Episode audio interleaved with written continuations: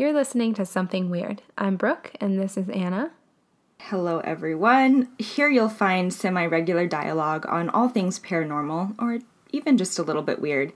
We're lifelong friends who have had an affinity for the strange since we first met. Now, we're here to trek the plains of strange with you. So how this works is each week one of us will dig into a paranormal tale as we ponder the question, do we want to believe? And it's my turn this week, and I'm going to keep on my train of history lessons for you, Anna, because yeah. That's my favorite. You know I love it. I know you do. So this story in particular, I don't know. You might not consider it, or some might not consider it, quote-unquote, paranormal, um, but... I mean, we are called Something Weird, and I just want to tell you about something weird that has fascinated me personally for a long time, so I'm very excited to share this one with you. Um, so to jump right in, you know President Lincoln? Yes, I do know of him. Okay, good. Glad. A Glad plus. We can start with that. You're passing already. Abraham Lincoln. Probably one oh, of the Abraham most... Lincoln. No. I thought, I'm just kidding. Gosh. It's like, there's no other Lincoln. Um, man on the penny. Oh, gosh. Okay. Abraham Lincoln. Probably um, one of the most well-known or beloved, um, most respected U S presidents that we've had in history. This is, of course, given to... the dedication to the Union, his Emancipation Proclamation, or, of course, tragically, his untimely assassination. You know him. You love him. It's Lincoln. It's all... Sounds like a slogan. You sound like a fangirl. You know him? I am a fangirl. Whatever. Wait, who's the other president that you love? Truman. Okay, yeah. I know. That one's a little more controversial, though. Oh, I know. I, okay. I, I don't, but I'll do another episode on him. Don't worry about it. We don't we don't need to talk about controversial presidents because no. That is our life. Something weird. Yep. Okay. Lincoln. Um, it's also pretty well known, and this is not what I'm going to tell you about, but just to make sure we're all on the same page. Um, are you aware that it's believed that his ghost haunts the White House? No. He lived okay. in the White House? Yes. Oh, okay. This is uh, really dumb, I know. Yes. But I didn't think all the presidents lived in the White House. They didn't. It also got burned down. Because it got, like, what they were building got burned down during the Revolutionary War.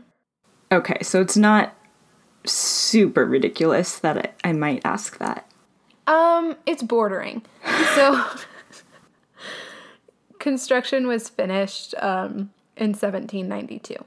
So, yeah, Lincoln lived in the White House. Cool. I'm learning. I'm glad. I'm not even on the topic yet. Okay. Well, let me tell you, Anna, he did live in the White House. And again, it's believed that he haunts Um, the rooms of the White House. So there have been a number of presidents and other government officials. Even um, Winston Churchill has claimed to see an apparition of Lincoln, just like roaming the halls. Hmm. Whenever Lincoln is seen, it's believed that the country is either in peril or in need of guidance. So, uh, like, he's probably around today. So he's, like, just basically... brought out his sleeping bag and slippers, and it's just posted up for a while. Yeah, he's just he's just in there, just waiting for somebody to see him, God. Ask him for help. How horrible! Anything. Oh, poor Lincoln. So, anywho, Lincoln is thought to haunt the White House. There's all of these like theories around it. There are reports upon reports of actually seeing him. Um, but I'm not going to tell you about this, because instead of focusing on Lincoln, even though I love him and he does deserve all of our attention, I'm going to tell you about a different man surrounding the death of Lincoln and whose life was forever changed by his assassination. and not for the better. Okay. I'm telling you about the tragic demise of Henry Reed Rathbone. Some would say that he was driven mad simply by the guilt of not being able to save Abraham Lincoln. Others would say he was cursed by some sort of spirit, given his affiliation with the Lincoln family. Regardless of what's true, his story is essentially one of survivor's guilt at its very, very worst. Dang. Was so he... get ready. Was he protect... Well, okay. okay. I'm, I'll let you tell me this story. I'm sure I'll tell you. Um, but prepare yourself. Because oh my gosh! I've never been so excited for history. This is depressing. So Oof. I warned you. Just know it's going to be a little bit different than our some, previous. I want some wine. It's a little bit early for wine, too. I know. Oh, yeah. It's three o'clock your time. I should be drinking wine. Okay, so let me tell you a little bit about Henry Reed Rathbone. He was born in Albany, New York, um, in eighteen thirty-seven to a very wealthy merchant family. His father actually served as mayor of Albany, and he passed away in eighteen forty-five, so he was pretty young. And after the death of his father, his mother remarried Ira Harris, who Harris was actually later appointed senator for the state of New York. So very prominent family, a lot of connections, very wealthy. He's living a good life. When his now stepfather, Ira Harris, is appointed to the Senate, uh, the entire entire Rathbone family uh, moved over to Washington, D C Obviously, that's where the new dad is working. So in eighteen sixty-one, the family moves, and one of Harris's children, Clara, became particularly close with Henry Rathbone. They are now stepbrother and sister, but who cares? Anything goes. They fall in love, they decide to be together, and they will soon be engaged, just before the outbreak of the Civil War. Great timing. Hmm. Mm. Just gotta get it while they can. You know, it's not quite incest, but it... Well, you, you've heard of that. I mean, like, you hear of that actually happening now, where... Mm-hmm. I mean, I just remember at school hearing about, like, stepbrothers and sisters, like, in middle Gross. School and high school. It's like the Cullen family, but not cool. Not that the Cullens oh. were cool, but pretty weird, yeah, though, but they right? Weren't, they were adopted children. That seems different. Still wrong, though. I don't know. I yeah, I don't know. Ugh. I it's ugh, okay, gross. It, I mean, it's I not mean, full on like Game of Thrones, but it was a long time ago, and usually you do see a lot of like intermarriage and even incest within like ugh. Prominent families back in the day, although. eighteen sixty is, eh, that's it pushing it. Yeah. All right. We, they are clearly a special uh, family. They are, and let's just try to forget about it because we like them. We're rooting for them, at least for now. So Henry and Clara, they're both from very high-ranking and influential families. Um, Henry goes off and studies law and French at Union College, and then Clara spent, um, after they had moved to Washington, D C, Clara was pretty much like a socialite of her time and found herself becoming very good friends with Mary Todd Lincoln, who was Abraham Lincoln's wife. So she spent a lot of time in the White House just kind of hobnobbing and becoming friends with that family. They have friends in high places. Their engagement happened right before the outbreak of the Civil War, and even though Henry Rathbone was a very prominent individual or high-ranking individual, he did feel that it was his duty to go serve in the Army because he is he's a very stand-up guy, as you'll see. Okay. So okay. He served in the Union Army, um, the twelfth Infantry, and his time in the military ended up being incredibly difficult, not just because he's fighting in the Civil War, which is enough for that to be horrendous, but he was also consistently battling uh, different illnesses. Like, three, at least three or four times throughout his um, service in the Army, which went from eighteen sixty-one to the end in eighteen sixty-five. He had four very crippling, serious illnesses. The doctor um, referred to it as an intense fever. His bodily health, never robust, suffered from impairment constantly. That's is what, how it's described. In eighteen sixty-three to eighteen sixty-four, he fell ill with a malaria-like disease, and he was advised to not return to his position within the Army.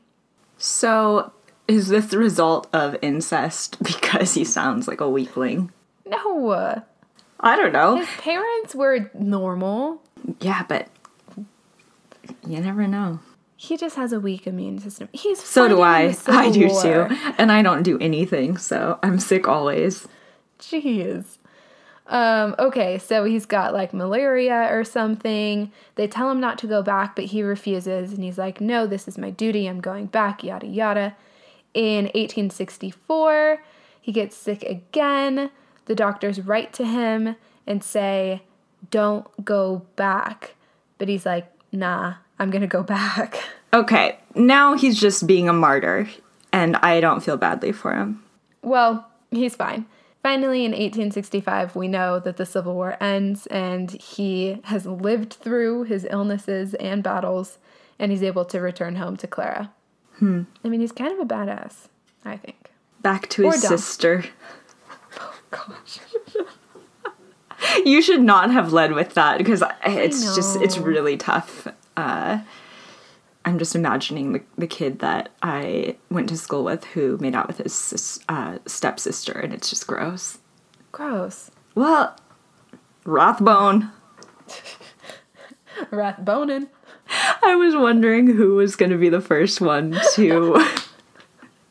Rathboner. It was like uh, laid out on the table, just ready for the taking.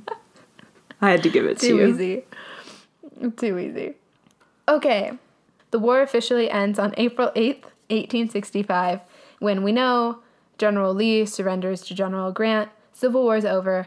Everybody's happy. He's back in Washington, and they're just ready to party. Flip to back at the White House.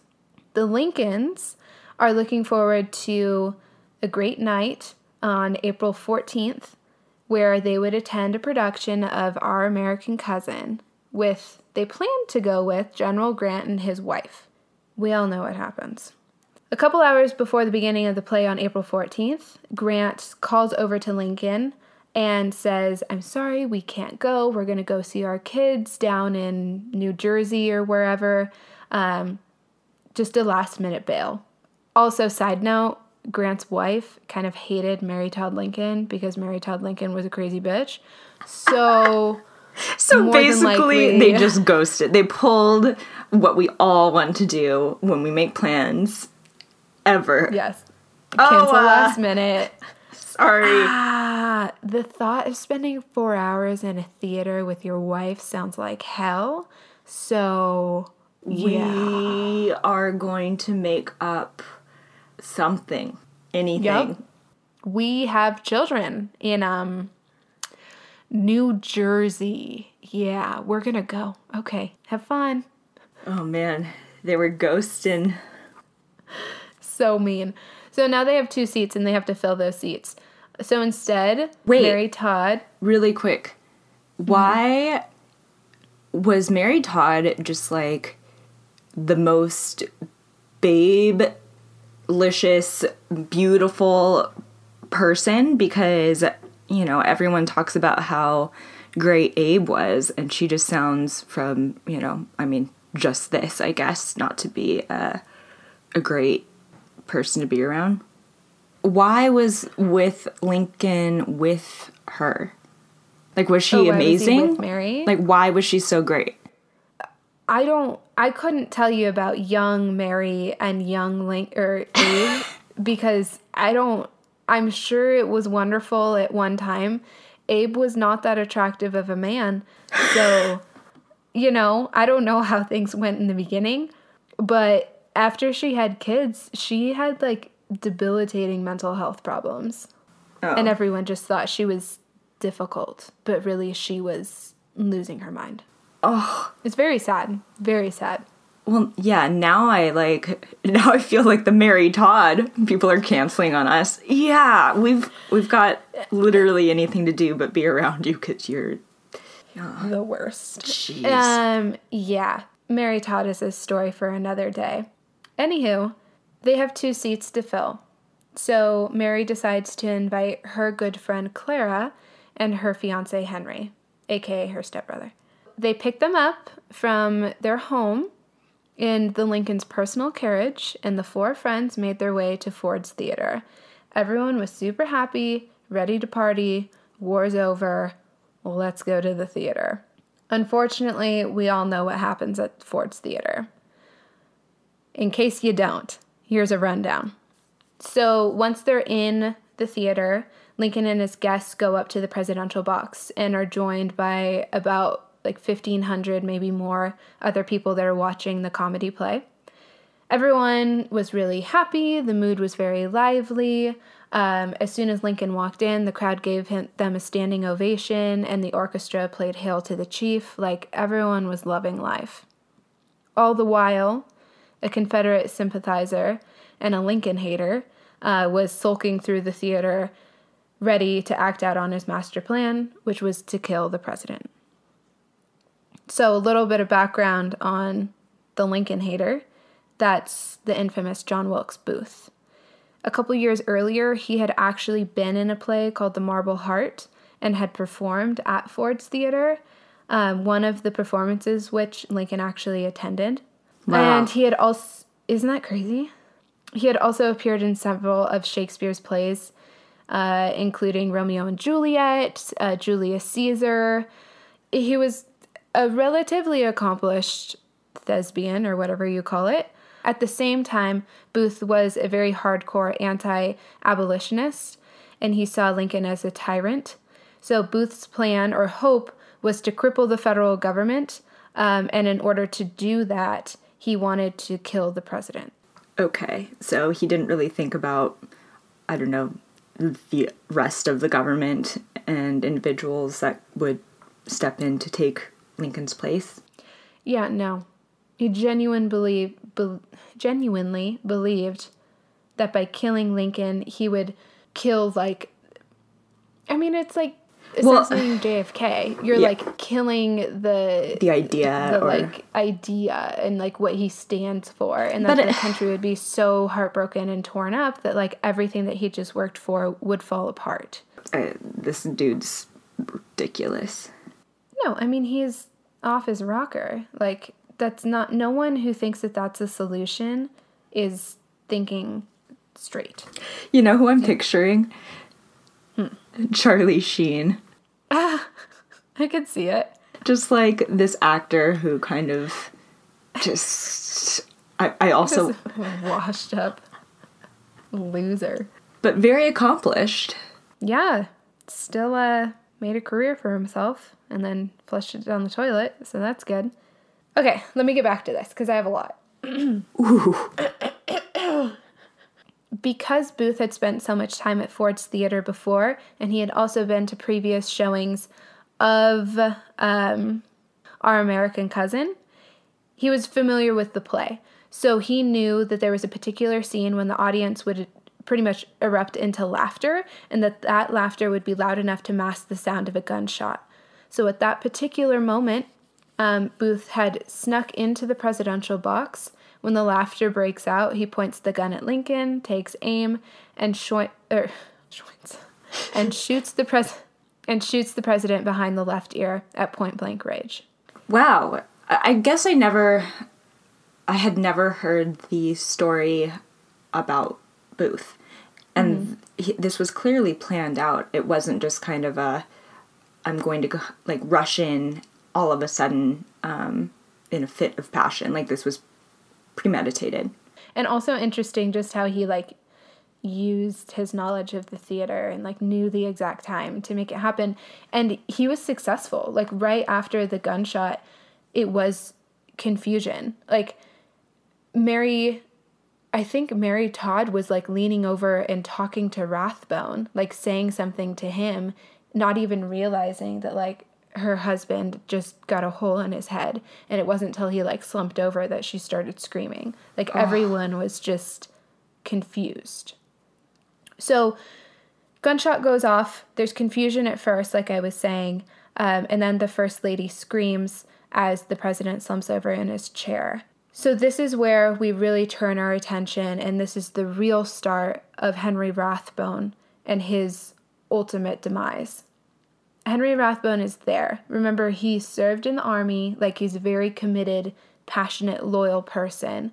So he rushed towards Booth in an attempt to prevent the assassin from escaping the theater, but Booth slashed at Rathbone with a dagger, and he plunged it into his arm. But he's, like, not even caring what's happening, um, doesn't notice at first that he's pretty significantly injured, and he still is trying to detain and hold down Booth. That doesn't work, unfortunately. Booth is able to kind of, like, jump down off of the balcony area, run across the stage, and escape the theater. Side note, don't worry, they caught him, the little bitch. It took him twelve days, but federal soldiers tracked him down and found him in Virginia, so we're good. They shot him in a barn and then set the barn on fire. Dang. See ya. Um, so Booth does escape the theater, um, but back to the president. He is showing signs of life, um, but the doctors examine him, and it's very clear that he's, like, mortally wounded. They rush him over to a um, inn or something across the street to try to save him. It doesn't work. He passes away the following morning, and then the famous announcement, um, the Secretary of War at the time says, now he belongs to the ages, and the president has passed. He's dead. But let us not forget about the man that was slashed and stabbed in the arm so deeply that it severed an artery. Ooh. And while Lincoln is being rushed across the street to be tended to, Rathbone is essentially bleeding out. So he's fading in and out of consciousness. Eventually, someone notices him, and he receives care, uh, and he's able to recover from his injury. But from the moment that he was injured and not able to stop Booth, that's when everything changes for Rathbone. And like I said at the beginning, some say that it was just guilt as a kind of stupid belief that he could have done more to help the president. Others would say that it was his presence that night and the relationship with the Lincolns that cursed him to a life of misery by powers unknown.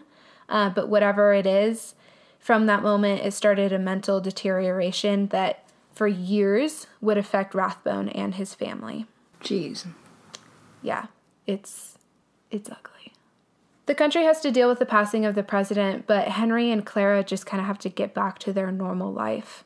So in eighteen sixty-seven, so a couple years after the fact, um, they move into a different home in Washington, D C They have three children, two sons and a daughter. Their life seems pretty good. I mean, they're still wealthy, they're still prominent, well-respected. They have their little kids, but Henry's mental health is going downhill very, very fast. He's riddled with guilt over the assassination, and every year when the anniversary of Lincoln's death comes around, journalists come and seek him out and ask him questions, um, ask him, like, could there been, or could you have done more? Like, what happened up in the president presidential box? Just, like, making him relive this over and over. Mm-hmm. So not before long, he starts drinking and gambling very heavily, and then things start to spiral out of control. Henry throughout his life had been sort of prone to depression, but things started to get really bad when he became paranoid, believing that Clara was having an affair or that she was planning to divorce him and take the children away from him. His mental instability got so bad that it stopped him from holding a steady job, which, of course, pushed him further into his depression, delusions, and paranoia. So he was just stuck in this really tragic, unhealthy cycle. Yeah. And then while all of this is happening, um, remember, he has a wife and family. So Clara is just trying to deal with this guy who's, like, been through hell and is now seemingly losing his mind. And three kids. and three kids. Yeah, raising three kids. Pretty much by herself, because yikes. I'll bet she had nannies. That's true. You're right. Never mind. There was a note that she wrote to a friend at one point, and it said, quote, "I understand his distress. In every hotel we're in, as soon as people get wind of our presence, we feel ourselves becoming objects of morbid scru- scrutiny. And then she later said, "Henry imagines that the whisper whispering is more malicious than it can possibly be." So she's like explaining to her friend that Henry genuinely believes that people are out to get him, um, and he's becoming like more paranoid by the minute. Okay. If we were to talk to modern day medical professionals, they would say that he was suffering from either schizophrenia or a really severe, severe form of post-traumatic stress disorder, which, of course, happened because he was there at Lincoln's assassination. And had been um, through a war, and, yeah, he's been through he's a seen, lot. Yeah, he's seen some shit. But we're talking about eighteen sixty-something. Mental health treatment doesn't exist, so there's no options for him, and everything is just getting worse, and no one knows how to deal with him. That could also explain why some theories are out there that would say that he was simply cursed by spirits, because at the time, it might have been a plausible... What's the word I'm looking for? Well, you see, I mean, you, you see people with schizophrenia now, sometimes on television, or you read about them, and it definitely seems like it could be some sort of spirit possession. It's very... Mm-hmm. It's very... It's eerie to watch eerie. or to see, yeah. Mm-hmm. Yeah, and if they're looking for an answer as to what's happening to this guy, you could say he's possessed, he's cursed, whatever it is. Um, so I think that's a lot of where those theories stem from. Um, but we'll come back to that with, with some other evidence of maybe something more going on. So we're going to jump ahead now seventeen years. seventeen years, this guy... has been having a really rough go, and he and his family are, they're just trying to keep their shit together at this point. So on the outside, Henry and his family look like they're totally put together. Like, they dress in the nicest clothes, they still have a lot of money, um, they would often go visit Europe and go on vacation, but all at the same time, his mental health, um, it's becoming very bad. He's erratic, he's angry, he's nervous, delusional, um, and now his physical body is being attacked by sickness on a regular basis. In eighteen eighty-two, Rathbone made a, an appearance in Albany, New York, and he was visiting a man named H- Hamilton Harris, who he went to law school with previously, before like the army and such, and he was actually Clara's uncle, so keeping it all in the family. Yeah. Rathbone at now in eighteen eighty-two is forty-five years old, and when he went to see Harris, um, Harris noticed he was clearly very, very ill, and when Harris asked him what was wrong, um, Rathbone went on to explain in very graphic detail that he was suffering from um, dyspepsia. Is that correct? Wait, really quick. So he's forty-two, yeah. seventeen, mm-hmm. forty-two minus seventeen... He was, like, young when all of that initial... Um, yeah, he was in his twenties. Yeah, I I was imagining an older, not older, but, like, not as young as, as being in, in his twenties. Yeah, that's a lot. Yeah. That's a lot to take on. And also, I hadn't thought about this before, but that makes me think, if it was schizophrenia, early twenties is when that onsets for men. Mm-hmm. So it could just be that. And he could be, like... that experience might have triggered something mm-hmm. in him, yeah. which is just so sad. So he's suffering from dyspepsia, I think is how you pronounce it.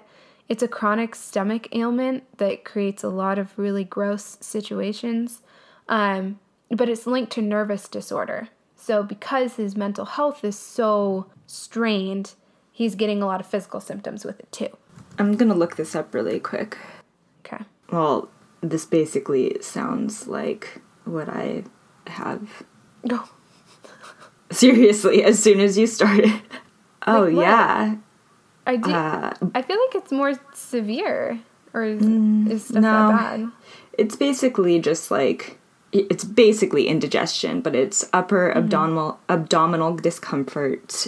Um, so heartburn, bloating, nausea.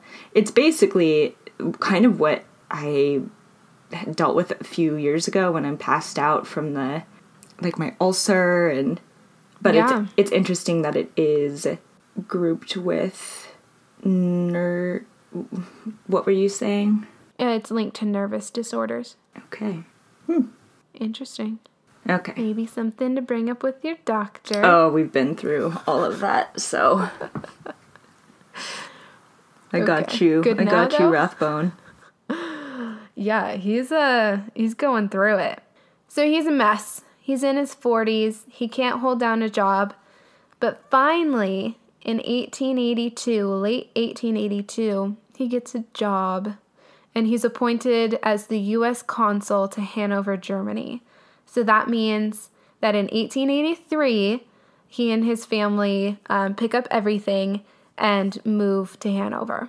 I feel like for a man who has not been able to get and like keep a job for very long, getting that job is pretty pretty impressive pretty and worrisome. And you're not wrong to worry.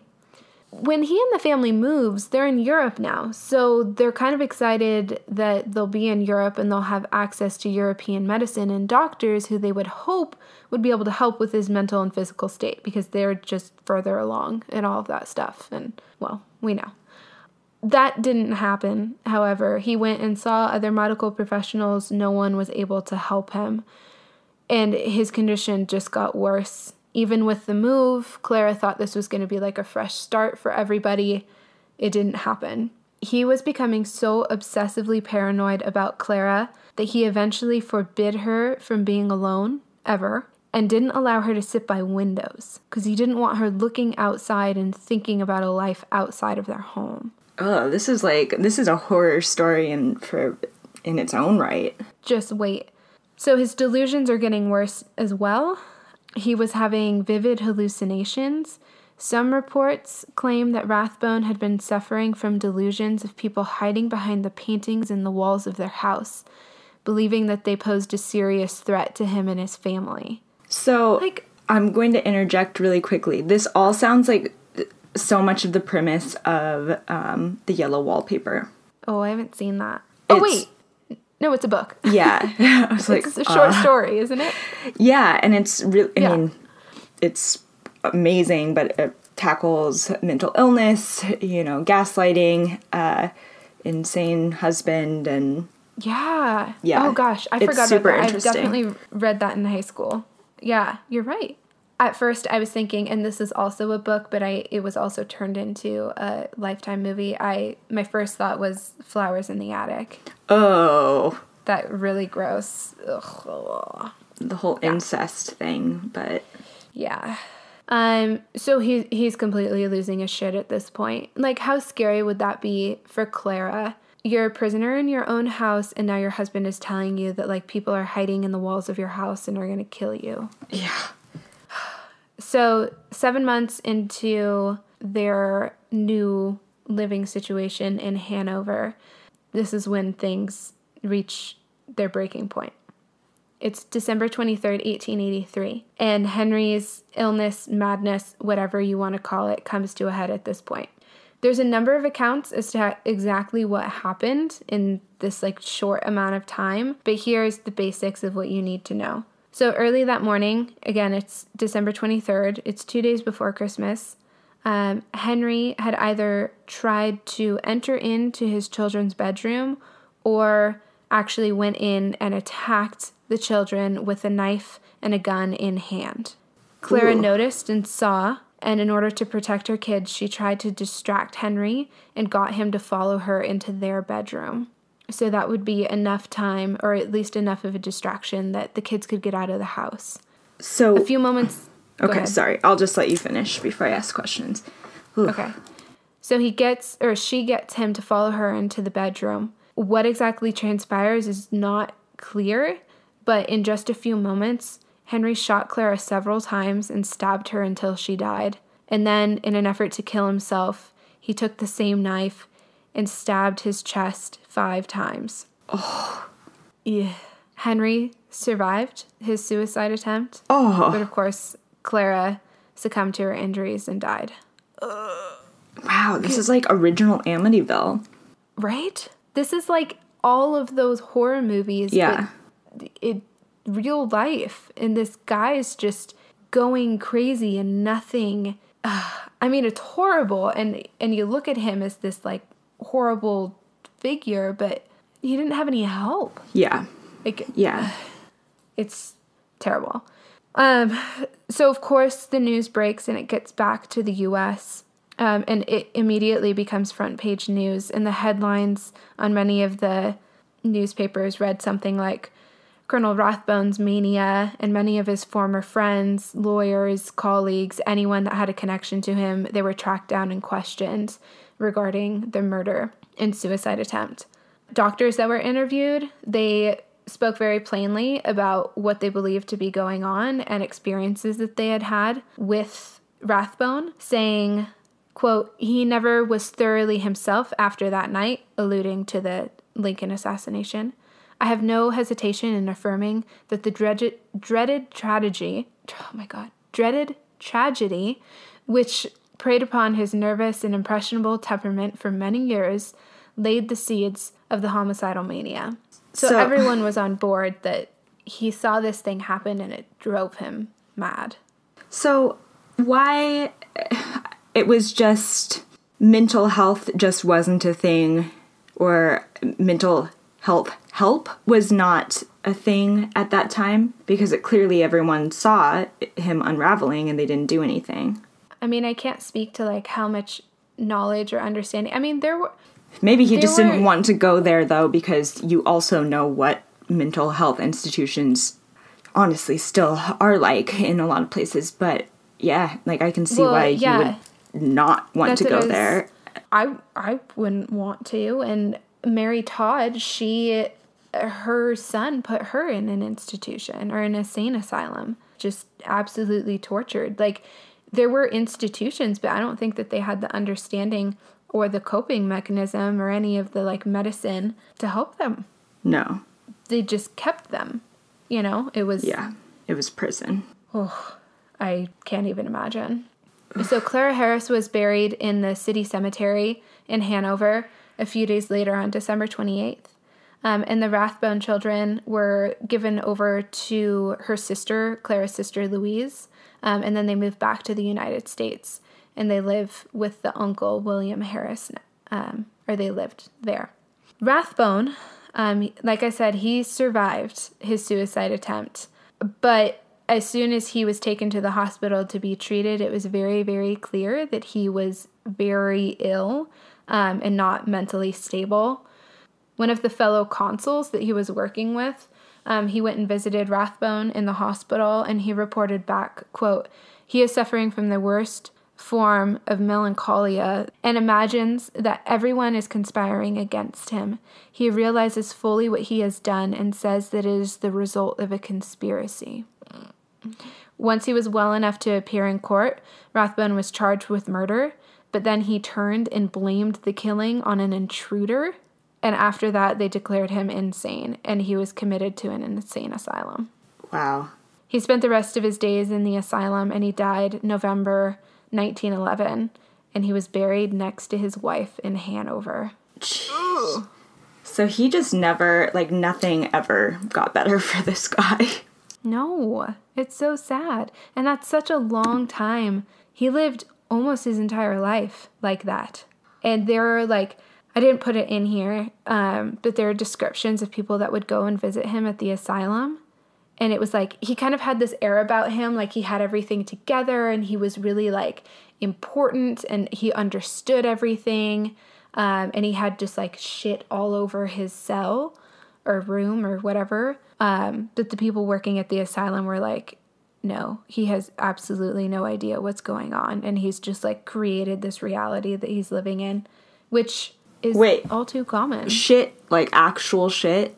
No, like okay. stuff. Because yeah. I was like, that also seems pretty, you know, believable. I mean, maybe. I, I don't know. So here's where we bring in something that could be a little paranormal. And there have been actually books written on this small piece of the story. So after the assassination, That summer, Clara and her family went to a little summer house just outside of Albany, just to like escape, kind of recharge, reset, try to start their lives over. She took with her the white satin dress that she was wearing the night that Lincoln was assassinated, and that dress was covered with his blood. She actually had a prominent photographer at the time take a portrait of her in that dress as a way to like accept and reconcile and move on from the event. And you can see the picture. It's really creepy. So, so weird. But you know how they used to have those, um, like the like post-mortem photo shoots? Mm-hmm. Was that something similar? Just kind of, or or not really? Maybe. She was just like, oh, I need to need to be done with this. I mean, it could have been, because that was a normal practice at the time, so it could have been like the same logic that she was following. Yeah. But I, to me, it's just creepy either way. I don't know. Yeah, I, I, I don't know. She needed some closure, and I guess that's the way she was going to go about Let's it. Take a picture. So she still has this dress, and she refused to clean it, and she didn't want to get rid of it, burn it, throw it away. Like, she had to keep it. So she put it in a closet in this Albany house. Um, and it was hanging there one year to the day from the assassination, when she woke up in the middle of the night, and she told her family that she had woken up to the sound of a very low, kind of light laughter. And she was convinced that it was Lincoln enjoying the play that he had been watching when Booth shot him in the theater. People told her it was just a dream. Like, you're overthinking it. You've been through a lot. It was just a dream.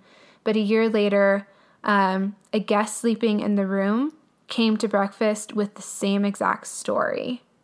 So after that, she was too freaked out, and she had the closet closed off and bricked up.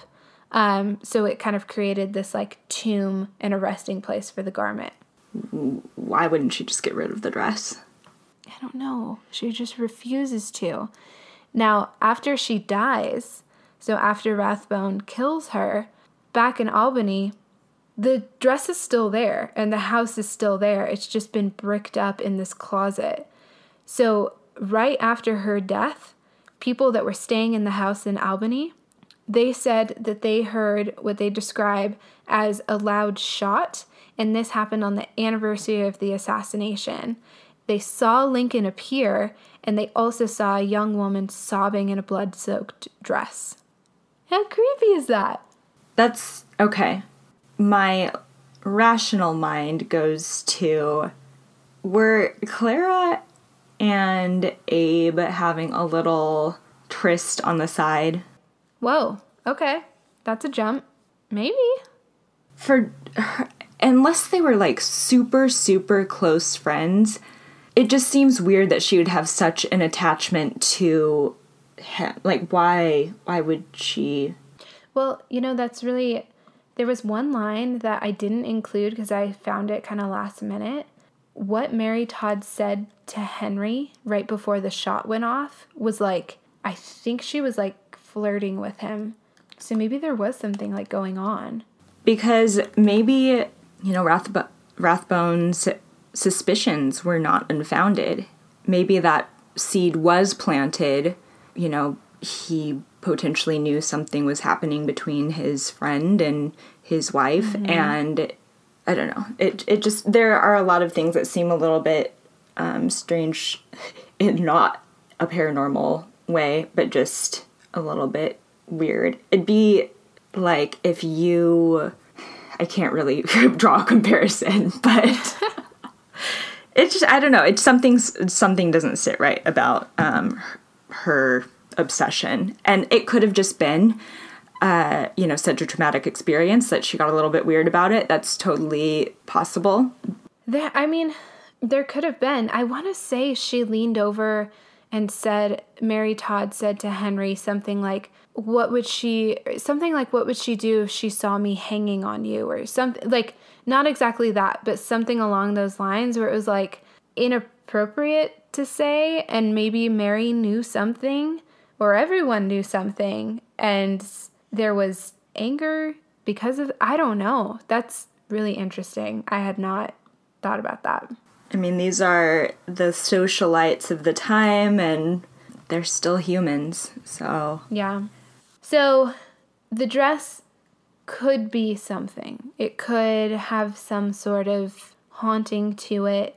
A year before his father's death, um, in nineteen eleven, so jumping back, so around nineteen ten, Rathbone's eldest son, Henry Riggs, he decided that it was time to tear down that brick wall um, from in, into the closet, and he got the dress still covered in blood, removed it from the closet, and burned it. So that could point to that that family thought that dress was evil. Yeah. And had destroyed their entire family. Which maybe it did. I don't know. All right. That's that's weird. It is probably weird. What which they should have done in the first place rather than, you know, set up a photo shoot. Hold on to that. Yikes. In the end, in nineteen fifty-two, um, no one was coming to visit uh, Henry or Clara at their burial site in Germany. So German cemetery officials had the bodies of Henry and Clara exhumed and possibly cremated. No one knows uh, because they needed to make those plots available in the cemetery. So what happened uh, to their wait. remains? Is that how that works? If you don't have visitors, they just give you the boot? Yeah, good luck. Wow. Hope you have friends. Yeah, and that's it. That's the story of Henry Rathbone. That sucks. It's a downer. I can't even, like, I mean, this isn't even an episode or a story that I can ask, do you, or do we want to believe, or any of that. I mean, it's just a really tragic story that I don't think gets told enough. Like, the aftermath of that, of those four people, is so insane to me. I just really wanted to tell this story. Well, yeah, especially as you kind of consider, um, you know, just the trauma of what happened. You you also kind of wonder what anyone else who was in their friend group or vicinity, or what they took away from that experience and what they saw, um, and how it affected them. Because no matter what, you're in the midst of a shooting, and unfortunately, more and more people are now. And so you wonder, okay, how is that going to play out in the next forty years? How will those right. um, effects show? Well, and that's the thing that, and I don't mean to say that I like this story in like a, I don't know, inappropriate way, but like, that is why I like this story and stories like this, because it humanizes these historical moments. It's like everyone knows, you know, Ford's Theater, Abraham Lincoln's assassination, like everyone knows that story, but you don't think about, what did that do to people? Like, what was the human impact of it? And there are so many other events in history, unfortunately, that are like that. I just like it kind of brings to light these people are human. Yeah. And they, yeah. they went through a lot. But, yeah, that's my history lesson for you. That was something weird. So, bye, everyone. Bye. No, it was, it was really, I had never heard of Rathbone or any of his um, story or involvement. And I, even more interestingly, I, not more interestingly per se, but um, just thinking about Lincoln as anyone but the president, too, as just a person that people cared for as a friend, um, right. cl- clearly enough to kind of lose your mind over. Um, uh-huh. That's that's kind of an interesting, um, you, you just wonder who will be in the stories, you know, in hundreds of years from now, um, yeah. that people are looking back and saying that was weird. Yeah, I just think it's a, a good perspective to take on things. Yeah. Well, it's know. it's like watching, you know, so many more, um, you know, historical fictions and dramas and remakes mm-hmm. are coming out. And it's so, or whether or not that's your thing, it's helpful because it kind of makes you realize, wow, these people felt exactly how we do today. Yeah, well, it just, I think it helps you better understand what actually happened, which, like, people don't take the time to do. I don't know. Now I'm just on my I know. history teacher soapbox, but you know how passionately I feel about this, so I'll, yeah. I'll spare you. But I'm glad you enjoyed it.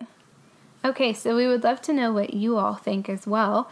If you think uh, maybe the dress has more to do with it and there is something paranormal going on, or perhaps this was just a tragic tale of mental health going ignored, let us know. Um, you can decide for yourself. You can find us on Instagram and Facebook at Something Weird Podcast.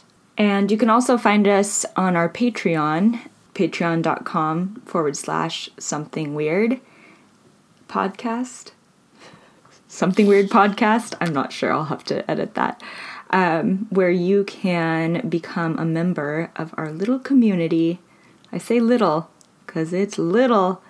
And see notes from our episodes, um, pictures, and just uh, pretty much have a twenty-four seven paranormal chat with us, which is exactly what we know you want. So if you enjoyed any of this podcast or all of it, um, please let us know with a big five-star rating on Apple Podcasts. And um, it makes a really big difference because the truth needs to be out there. Indeed it does. Thank you all for listening. Stay weirdy.